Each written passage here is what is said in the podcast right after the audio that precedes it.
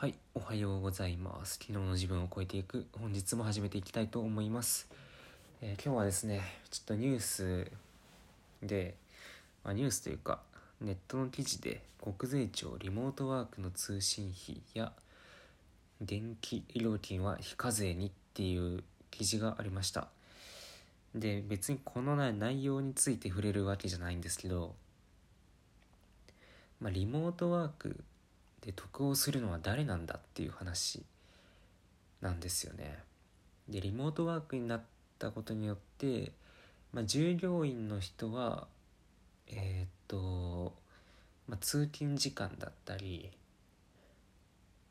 あとはなんだろうな。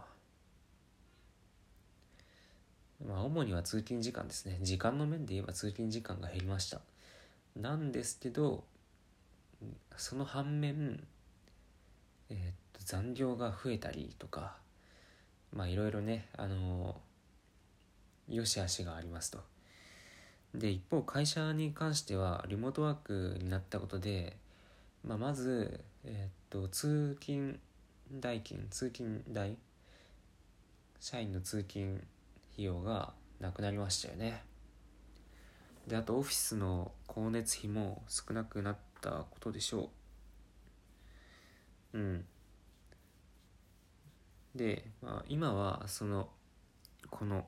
リモートワークのまあなんていうのかな過渡期みたいなもんなんでまだねこれまであの実際にオフィスを持っていて現状まだ持ち続けている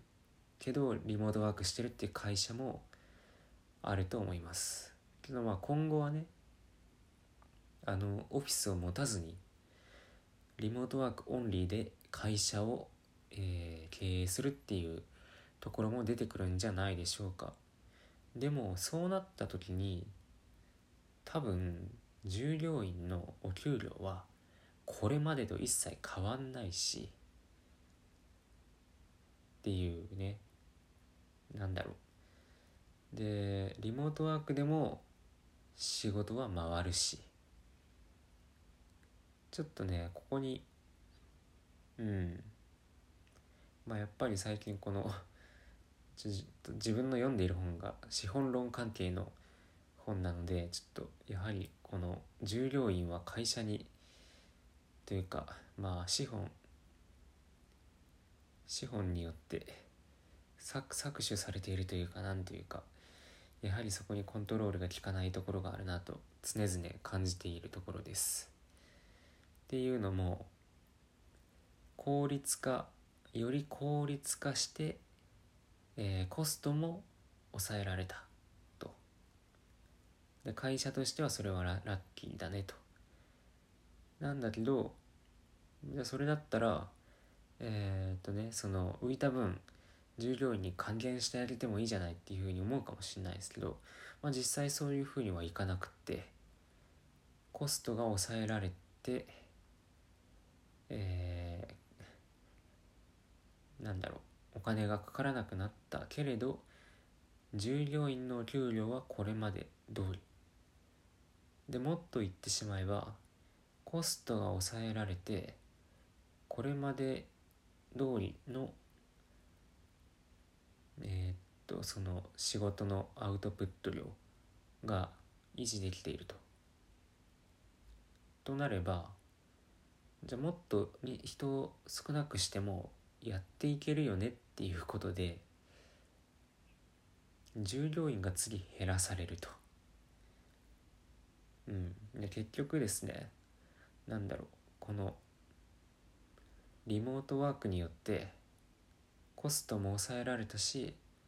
おそらく効率性という意味でもうん多分以前と変わらずやっていけているだから相対的に考えればまあ企業としては得をしているとにもかかわらず従業員に、えーその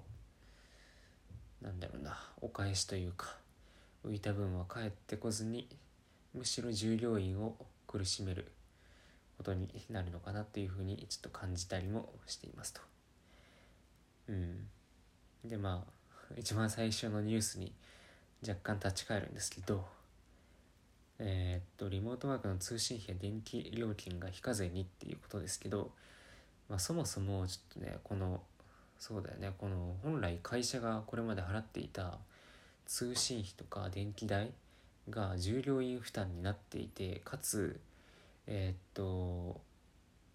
これ非課税にってことはあのなんだろうそこに対して税金はかけないよっていうことだけどいやいや待てと。そもそもあのそれ従業員に払わせるなっていうふうにも感じますよね。だから本来やるべきは従業員にこの通信費と光熱費の分を補填して給料にまあ上乗せして補填してあげてかつその分を非課税にするべきですよね。うんなんかねちょっと違和感を感じました。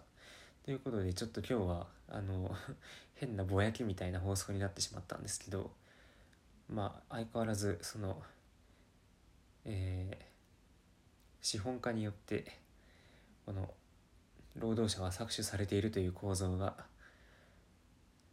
うん、現代でもあるよという感じでちょっと頭の片隅にでも置いておいてくださいということでいってらっしゃい。